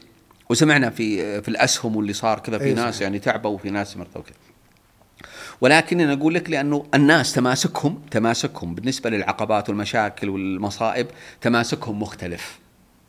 تماسكهم مختلف ودرجة الثبات عندهم مختلفه إحنا نشوف أحيانا أنا ذاك اليوم أشوف مقطع في في التيك توك واحد يعالج بقرصات النحل. واحد لو تشوف زعيقة وصراخة لا شيلها وذا وأحد راسي. إيه يتوجع وكذا من اللسعة. ترى الناس في أمور الحياة ترى زي كذا. في واحد يترنح وبعدين يتأذى داخليا ويركز لأنه ما تركز عليه يتوسع. ركز على المصيبة ركز على المصيبة ركز. فهؤلاء قد لا يصلون شوف لا يصلون إلى مسألة ال- ال- ال- التفكير في الانتحار لكن إيش يسوي؟ ينعزل الناس يصير عنده قلق مستمر عنده مشاكل صحية كثيرة يصير عنده أرق في النوم يصير عنده لخبطة لخبطة. لكن أي إنسان عنده ميول انتحاري يسعى يركض يجري إلى على ليش؟ لأنه أحيانا هذه نسميها الميول الانتحارية أحيانا يكون تشوه إدراكي داخل عقل الإنسان وهذا يجي أحيانا من الضغوط. ولكن يعني هذا قلة ترى هذا قلة. بس الكثرة وين؟ الكثرة وين؟ وين؟ حقيقة إنه الناس مع المصائب لا يتجاوزون بسهولة الناس ويعولون على الزمن فقط على الزمن فقط إنه يطلعهم هو. اللي يطلعهم طيب وإذا الزمن ما طلعني خلال سنة سنتين أنا أجلس حبيس. يعني حبيس هذا الألم وأنا دائما أقول العزاء فضح كل ال- المدد لأنه العزاء ثلاث أيام وش عاد في مصيبة أكبر من أنك تفقد حبيب؟ ومع ما ذلك ثلاث أيام والناس بعد ثالث يوم تسلي. خلاص في داخل تحصله مشي في الر- الرابع يوم خامس يوم تجي على أساس ما أدري إيش آه، كان ناوي يتزوجها وما تزوجها ولا كان عنده مثلا مشروع تجاري وما مشى الحال وبعدين وهذه ترى فرصة أنك تعرف على نفسك. تعرف مستوى أيضا تماسكك. ترى ما هو ما هو عباطة أو اعتباطا لما قال هذاك الشاعر جزا الله المصائب كل خير عرفت بها عدوي من صديقي. والله. حتى تعرف نفسك. إي. تكتشف جوانب في نفسك. تكتشف مدى صبرك. تكتشف مدى تماسكك. تكتشف كثير من صفاتك. تكتشف حتى طريقة تفكيرك في رؤيتك للأمور. تكتشف أشياء ما كنت لتكتشفها في الساعة. ما كنت لتكتشفها في الساعة. سبحان الله الألم جزء من الحياة. والألم ينضج. الألم ينضج. والله الألم هذا اللي ونشعر حتى سبحان الله بعد الألم بجمال الحياة وبجمال الشعور اللي بعده. والله سبحانه وتعالى يقول وأنه هو أضحك وأبكى. وابغاك تتخيل كذا أن الحياة ضحك بلا بكاء ولا بكاء بلا ضحك؟ أبغاك تتخيل أنه لا يوجد ماء في هذه الحياة. أبغاك تتخيل لا يوجد نار في هذه الحياة ولذلك حتى المتناقضات اللي نشوفها متناقضات هي سر الجمال أصلا في هذه الحياة. اذن جيت على النار بوقت الشتاء حيث إيه. مرض الشتاء. الله يعطيك. لكن دكتور الآن عشان أعرف نفسي أنا صعب إن الواحد والله يجلس مع نفسه خصوصا اللي اللي كل وقت وأنت تعرف إحنا مجتمعات أصلا مع الناس ما إحنا لأنفسنا. لذلك كيف الآخرين يساعدونا؟ مين الآخر اللي تقول والله هذا يساعدك؟ هل هو صديق؟ هل هو أهل؟ يعني وين وين يتجه هذا الشخص اللي بيعرف نفسه؟ اولا كما يقال العلم العلم العلم فالإنسان يحتاج أن يتعلم لا أجد ولا يوجد ما هو بكلامي هذا لا يوجد وقت مر على الكرة الأرضية منذ أن خلق الله الأرض مثل هذا الزمن اللي المعرفة متاحة متاح بالجوال ما يلحقونك بس أنت اسمح بس إيه. يوم تضغط زر بالسماح تنهال عليك المعرفة من كل حادب وصوب. ولذلك هذا الجانب الأول إنه أن الإنسان يتعلم يتعلم. الجانب الثاني أن الإنسان ممكن يسأل بس صاحب تخصص لأنه بعض المشورات قد تكون مؤذية. تجيب العيد. إيه تجيب العيد. فعليا تجيب العيد. لما يجي واحد يعطيك حكم ظالم على نفسك ويقول لك ترى أنت إنسان ترى صعب التعامل معك. وش صعب التعامل؟ يعني يمكن يمكن اللي قال هذا الكلام هو اللي خلى هذاك صعب من غثاثة ذا صاحب الكلمة. يمكن غثاثتك اللي خلتني إنسان صعب. فأنا ما أخذ حكمي الحقيقة من الأقرب فقط أنا أخذ حكمي من الأعلم. الأقرب قد لا يكون. ده. حتى اللي يرفعوني يعني لو كان اللي حوالي يعطوني كذا ويعطوني كذا ويعطوني أوصاف جميلة عن نفسي قد لا يخدمني هذا كثيرا. إذا كان هم أصلا مش متكئين على معرفة. فصاحب التخصص أو صاحب المعرفة هو اللي ممكن تتكي عليه. إحنا قلنا المعرفة بأنواعها سواء قراءة الكتب ولا المقاطع في اليوتيوب ولا الدورات ولا حتى الاختبارات هذه هذه تعطيك جانب المعرفة. أو الكوتش الشخصي. مع أني أنا لست كوتش شخصي على فكرة يعني بس أنا أقول الكوتش الشخصي اللي يعطيك كذا. أو بودكاست الغبوق. أو بودكاست الغبوق. فكل الجوانب التي تجعل الإنسان يعرف لكن لاحظ إن قلنا الآن عندنا معرفة. يجب أن يكون عندي رغبة لتفعيل هذه المعرفة. ويجب أن يكون عندي وعي, وعي لكي أنتبه لسلوكي على أساس إني أغير ما يستحق التغيير أو يعني أضيف ما ما يستحق الإضافة. وهذا اللي يتبع الإجراء. إنك أنت تغير معرفتك بنفسك أدواتها كثيره في بعض الناس يقول أنا ودي أتأمل. إذا أنت تبغى تتأمل أو عندك على الأقل جزء من المعرفة استخدم سؤال لماذا؟ استخدم سؤال لماذا؟ يعني مثلا كنت في في جلسة مع زملائك اللي دائما تطلع معاهم. تطلع معاهم باستمرار. بس هاليوم أنا مسفهل. اليوم أنا طاير فوق السحاب. يعني بعد جلستي معهم. سؤال ليه؟ طيب أنا جالس معهم قبل أمس وقبل أمس والأسبوع اللي راح إيش معنى إيش السر اليوم؟ هذا سيقودك إلى اكتشاف جانب من جوانب حياتك. أحيانا ممكن من الأشياء اللي تساعدك على الاكتشاف إنه تشوف من هم النماذج اللي ودك إنك تصير زيهم. أنا لا أقصد التأسي، لا أقصد مثلا إنك تتأسى بالنبي صلى الله عليه وسلم، أنا أقصد في واقعك من هو الشخص اللي تغبطه، مش تحسده تغبط تقول يا كذا إيه اسأل نفسك ليه هذا بالذات؟ ليه هذا بالذات؟ ستكتشف أيضا جوانب من نفسك. إذا شفت إنه في أشياء أنت تحجم عنها وليس أغلب الناس اللي حواليك محجمين هذا شيء هذا شيء يخصك أنت فتسأل نفسك ليه أنا ماني يعني ماني حاب هذا الشيء سؤال لماذا بوابة للتعرف أكثر وأكثر وأكثر على نفسك ليه أحيانا أحيانا في أسئلة تفصيلية ترى ليش أنا أحب الشروق أكثر من الغروب؟ أو ليش أحب الغروب أكثر من الشروق؟ مثل هذه الأسئلة. نعم. أنا ليش أحب الحداثة أكثر؟ يعني المباني والفخامة كذا أكثر من من الطبيعة. الطبيعة. أنا ليش أحب الطبيعة أكثر من كذا؟ أنا ليش أحب الجبال أكثر من المساحات الخضراء؟ أنا ليش أحب البحر أحيانا قد لا يكون في إجابة بس تحت تفتح لك نوافذ بنفسك يصير شهيتك مفتوحة إنك تسأل نفسك وتجيب على نفسك. جميل. دكتور آه، قلت لي قبل قبل نبدا بالاستوديو إنه طورت مفهوم اللي هو طريقة أنواع الحب إذا ما خاب ظني المصطلح ولا؟ آه لا كنا نتكلم عن لغات الحب. لغات الحب إيه، لغات إيه. الحب. يا ريت تعطينا إياها باختصار. يا أبشر أبشر. آه هذا أصلا فيها كتاب آه اسمه لغات الحب الخمسة. وقالوا إنه في خمسة آه لغات الحب. وهذه أيضا من معرفتك بنفسك. جميل. يعني تزيد بصيرتك بنفسك. آه اللغة الأولى اللي هي التعبيرات الكلامية. فأنا ممكن أقول نفسي أنا أقول نفسي أنا يطربني إني أسمع كلام. أنا يطربني إني أسمع كلام جميل. يدغدغ مشاعري سواء من ثناء ومدح يعني؟ أو تعبير عن مشاعر. إيه. يعني ممكن ممكن حتى أخوي لما قال لي والله يا عبد الله إني أحبك هذا يضربني. لو قالت زوجتي أحبك يضربني. لو حسيت يعني إنه حتى كلمات أطفالي لما يقولون فعندي لغة الحب الأولى التعبيرات الكلامية. جميل. إيه. في اللغة الثانية اللي هي التعبيرات الجسدية. وهذه ليست فقط بين الرجل والمرأة ممكن تكون حتى يعني إنه واحد كيف يعبر حتى لحبه لاطفاله دائما يحضنهم. صحيح. اللي هو التعبير الجسدي. يقول تعال جنبي هنا وأنا أبوك تعال كذا كذا. أو مع المرأة يعني مسألة الأحضان واللمس والقبلة وكل التعبيرات الجسدية. بعض الناس عنده هذه لغة الحب رقم واحد التعبيرات الجسدية. رقم ثلاثة لغة الحب. بعض الناس عنده رقم واحد لغة الحب الهدية.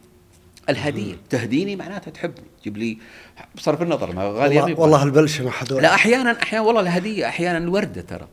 يعني ترى كلمة هدية ليست مرتبطة بال- بالقيمة. أي نعم. يعني إنه لازم تكون غالية. لو كانت رمزية. حتى لو رمزية. بس بس ال- ال- الهدي. وذولي تجدهم في المناسبات وكذا حريصين على قزازه عذر وكذا ويعطيك وكذا وكذا وعجبني هالمسباح وجبت لك معاي وكذا وكذا. عندهم لغة الحب اللي هي الهدية. في ناس رقم أربعة لغة الحب رقم أربعة اللي هي الخدمة. الخدمة. تبين شيء؟ مثلا يقول زوجتك تحتاج أجيب لك قهوة أجيب لك شاي ناقصك شيء. والله آه، هي تسولف عليه. والله أمي والله تبي تروح تزور أختها آه، مثلا في الخارج أنا أوديها أنا أوديها ليش ما؟ ف يعني في ناس الفزعة. الخدمة يعني لغة الحب رقم أربعة. آخر لغة من لغات الحب اللي هي التواجد. إنك حولي حواليا إنه بتقول لزوجها بتروح الخارج عندك شغل ليه ما نروح مع بعض؟ أن- أنت كذا ليه ما تجلس؟ رجل على رجل. أي خل وخليك حولنا طيب ليش دائما تطلع؟ خل فالتواجد مجرد التواجد وقضاء الوقت مع بعض سواء في سيارة ولا في طيارة ولا في سفر ولا في كذا كذا هذا يدل. أنت يجب أن تعرف وتعلن للمقابل أنا أتكلم شريك الحياة يجب أن تدرك وتعرف ما هي لغة الحب الأولى بالنسبة تقول ترى هذه لغة الحب رقم واحد ورقم اثنين عندي وغالبا الأولى والثانية هي التوب. ترى هذه لغة الحب كذا عشان على الأقل هي تطور نفسها لكي تع... تعبر بلغتي المفضلة. تعبر عن حبها بلغتي المفضلة. وأنا أيضا مطلوب مني إني أعرف ما هي لغة الحب بالنسبة لشريك حياتي على أساس إني أنا أشبعه بما يحتاج. بعض الناس أحيانا زي زي الهدايا زي الهدايا. بصرف النظر عن لغات الحب. نعم. زي الهدايا. ما ينظر إلى ماذا يحتاج الشخص اللي إيه، أنت صديقي وابغى اهديك سبحان الله ما فكرت ولا دقيقة. إيش يحتاج أبو سعود؟ وش الشيء اللي اللي بيفرح سعود؟ لا لا أحيانا منطلق من ذاتي. رحت جبت لي طقم قلم ورحت جبت له وعنده 37 قلم. آه ما يبغى قلم. هيك يبغى شيء ثاني يبغى كذا. أحيانا تعطيه شيء بسيط هو يحتاجه يمكن يذكرك يعني بقية آه، و- وقته. وبالتالي مهم وهذه بصيرة. على يعني أحيانا بعضهم يعرف لغة الحب كسلوك بس ما يدري هذا التقسيمات. يقول يقول آه، أو هي تقول سبحان الله يعني أنا أنبسط لما يعني أجلس جنبه وهو يتضايق. هي ما تدري أصلا هذه لغة الحب عندها التعبيرات الجسدية. وهو عنده لغة خاصة فيه. ولذلك يجب أن يكون هناك نوع من التناغم نوع من التنازل الجميل وإلى آخره. دكتور ال- اللغة الرابعة اللي هي لغة ال- الخدمة أي تحتاجون شيء. لي صديق الله يذكره بالخير يقول دائما له عنده كلمة مشهورة يقول تحتاجون شيء غير الفلوس فهذا أي. كيف نتعامل معه والله؟ كل أنا ما قال كل يوسع بما جاد الله عليه دكتور العلامة التجارية الشخصية مثل ما أنت عارف أصبحت آه، ترند العالم اليوم وأنا يعني مهتم فيها وأقدم فيها دورات فودي تقول لي وش المكتسبات من معرفة الذات على ال brand الشخصي للإنسان؟ شوف آه، يعني يقول النبي صلى الله عليه وآله وسلم. كل ميسر لما خلق له. والعلاقة الساحرة الأخاذة الجميلة بين قدراتك وبين توفيق رب العالمين. علاقة عجيبة جدا عارف؟ قدراتك ما يسرت له. كل ميسر لما خلق له. والله سبحانه وتعالى خلق الناس مختلفين. وكلا فتح الله سبحانه وتعالى عليه يعني في آه، جانب معين. هل هل البراند الشخصي الآن منطلق من نقاط قوتك؟ هل هو منطلق؟ أحيانا ترى الإنسان عنده نطاق قوة آه، نقاط قوة عفوا بس ما عنده ما عنده رغبة. ما في طموح شخصي. اي ما, ما عنده رغبة في هذا المجال أقصد. ما عنده رغبة في هذا المجال. أنا يقول لي أحد الأشخاص وهو من زملائنا في الاستشارات وفتح الله عليه في الاستشارات وهو مبدع في الاستشارات ورجل ما شاء الله عليه. يقول لي يا أخي أنا شايف نفسي إعلامي. أنا أمنية حياتي إعلامي. ترى أنا ما أدري عن عن قدراته الإعلامية أنا ما أعرف عن قدرات الاعلام بس فتح الله عليه سبحانه وتعالى. يعني الرجل في في, في الاستشارات جدا قوي بس لا يرغب في الاستشارات. تخيل إذا إذا وجدت هذه التركيبة اللي هي القدرة مع الرغبة. القدرة مع الرغبة إذا وجدت هذه. وبعدين أصبح إذا وجدت الرغبة مع القدرة وصار عندي رؤية وصرت أنا أصنع لي كذا بخطوات جيدة أصنع لي علامة شخصية brand شخصي لي أنا تميزني عن غيري. ولا عندي قضية التنافس الضيق هذا إنه إنه يعني التنافس اللي اللي ما أبغى أحد ينجح ولا كذا. لا لا لا أنا أنافس نفسي. من الأشياء الطريفة اللي تقال عن ال BMW يقولون لم تجد من- ينافسها فنافست نفسها. نعم. هم يقولوا كذا. أصلا دكتور أبو محمد اذا إذا وجدت ال- ال- القدرة الخارقة إيه. مع الرغبة مع الرؤية أنت أصلا فوق عالم المنافسة بكل تأكيد يعني. هو صحيح بس أني أنا يعني ليست قدرة خارقة يعني أنا ما أتكلم عن قدرة خارقة. لا توجد غالبا غالبا غالبا والله يا ابو سعود لا توجد قدرات خارقة. أنا كنت أتفرج على فيلم أجنبي قبل قبل فترة. وهو هو وهو لاحظ إنه قصة حقيقية قصة حقيقية. يعني لامرأة آه، يعني قطعت سباحة. عجوز عمرها 65 سنة. كان حلمها من عمرها 30 أنت عافي هذه ما شاء الله. شوف 65 سنة أو 64 سنة وه- وهي موثقة إعلاميا وكذا وكذا. آه يعني أبعد وأقصى مسافة قطعها إنسان في البحر متواصلة. متواصلة متواصلة. يمكن 150 أو 170 كيلو. داهية. وجلست أيام ترى في البحر. ولكن ليس كل إنسان ترى. ولذلك أنا لا لا أتكلم عن عن آه، الشيء الخارق. أنا أتكلم عن قدرات جيدة تتناسب مع رؤيتك. تتناسب مع رؤيتك. أنت تبغى براند شخصي؟ خذ هذه خذ هذا المفهوم تمسك فيه. يعني إذا قل أشباهك زادت الحاجة إليك. صحيح. إذا قل أشباهك زادت الحاجة إليك. كن مرجعا للناس في مجالك. وكن مميزا. والتميز هنا ترى ما هو بس مجرد على مستوى القدرات. والله يا أخي إن المسألة يعني لما تفكر فيها تجد إنه قناعات التركيبة. شوف قناعات وقدرات ومبادئ. قناعات وقدرات ومبادئ. وفي الوسط الرغبة. في الوسط الرغبة. ليش المبادئ هي هي اللي بتخليك مختلف عن غيرك؟ هي اللي لما تكون أنت في أي مجال ويجيك إنسان مثلا يحتاجك وتقول ترى هذا ما يصلح لك حتى ولو كان هذا ضد مربحك أنت. لكن الناس عندما يجدون الصادق أنت تبني هنا brand شخصي. المبادئ تأطرك تخليك في مسار مختلف لا عن شك. غيرك. أنا أسميها يعني من صحة العبارة مثل عيون القطط. مثل عيون القطط. كل ما يعني سهيت عن ولا الطريق. طق طق طق طق ترجع. هي اللي تضبطك.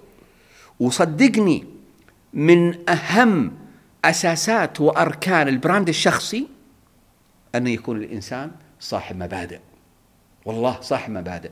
يوم يشترون الناس منك يشترون وهم مغمضين. يوم الناس يوم يستنصحونك يستنصحونك وهم واثقين. يوم يتعاملون معك يشعرون بالأمان في تعامل معك. هذه آه، جميل. دكتور أبي أرجع آه، وأعيد آه، وأأكد على ال- ال- ال- الرباعية هذه. المعرفة الرغبة الوعي الإجراء. الإجراء.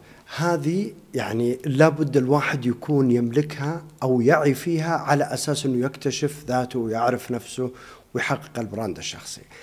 الغبوق له زبدة. فوش زبدة غبوق الليلة يا دكتور؟ قبل نختم. ال- الغبوق اللي هو شيء مختصر إيه زبدة الغبوق إحنا إيه. نسميه.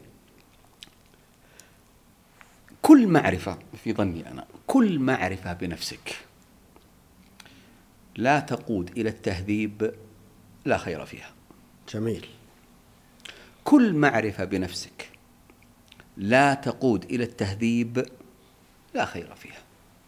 يعني في النهاية تريد أن تكون رجلا مهذبا نبيل؟ لك إنجازات في هذه الحياة. لما يجي عمرك سبعين ولا خمسة وستين شيء وأنت حاط رأسك على المخدة وتلتفت تحمد الله وتشكره يعني جل في علاه على التوفيق اللي كذا وكذا.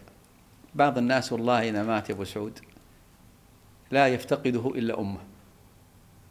وبعض الناس والله إنه حتى مو ما والله. لا وبعضهم خسارة على الأرض. والله أنه خسارة على الأرض. على ما فعل وأنجز وسوى وأحسن. والله أنه خسارة على الأرض. لذلك أنا بعد ما أبغى ألخبط البيت لكن اللي يقول لعمرك ما الرزية فقد مال ولا شاة تموت ولا بعير. ولكن الرزية فقد فذ يموت لموته بشر كثير. آه، هذا هذا هذا هو يعني لما تفكر حقيقة يعني هالفرصة الثمينة تسمع بعد الواحد يسأل واحد مذيع يسأل اثنين أجانب أظنهم أمريكان يقول له آه لو أصبحت ولقيت في حسابك عشرة مليون كيف سيكون إحساسك؟ وقاموا يتكلمون عن واو كذا كذا.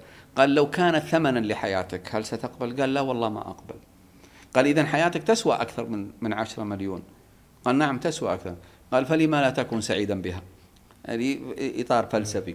وإحنا أصلا إحنا كل صبح نقول الحمد لله الذي أحيانا بعد أن أماتنا. كانها صفحة وانطوت واليوم إحنا عيال اليوم وشوف إيش اللي تقدر تسويه وتعامل مع الله سبحانه وتعالى واجتهد إنك لأنه التكريم أنا عندي بالنسبة لي التكريم غير القيمة. الإنسان مكرم والله حتى لو إنه مجنون. المكرم ما حد يعتدي ال- المجنون ما حد يعتدي عليه. المعاق ذهنيا ما حد يعتدي عليه.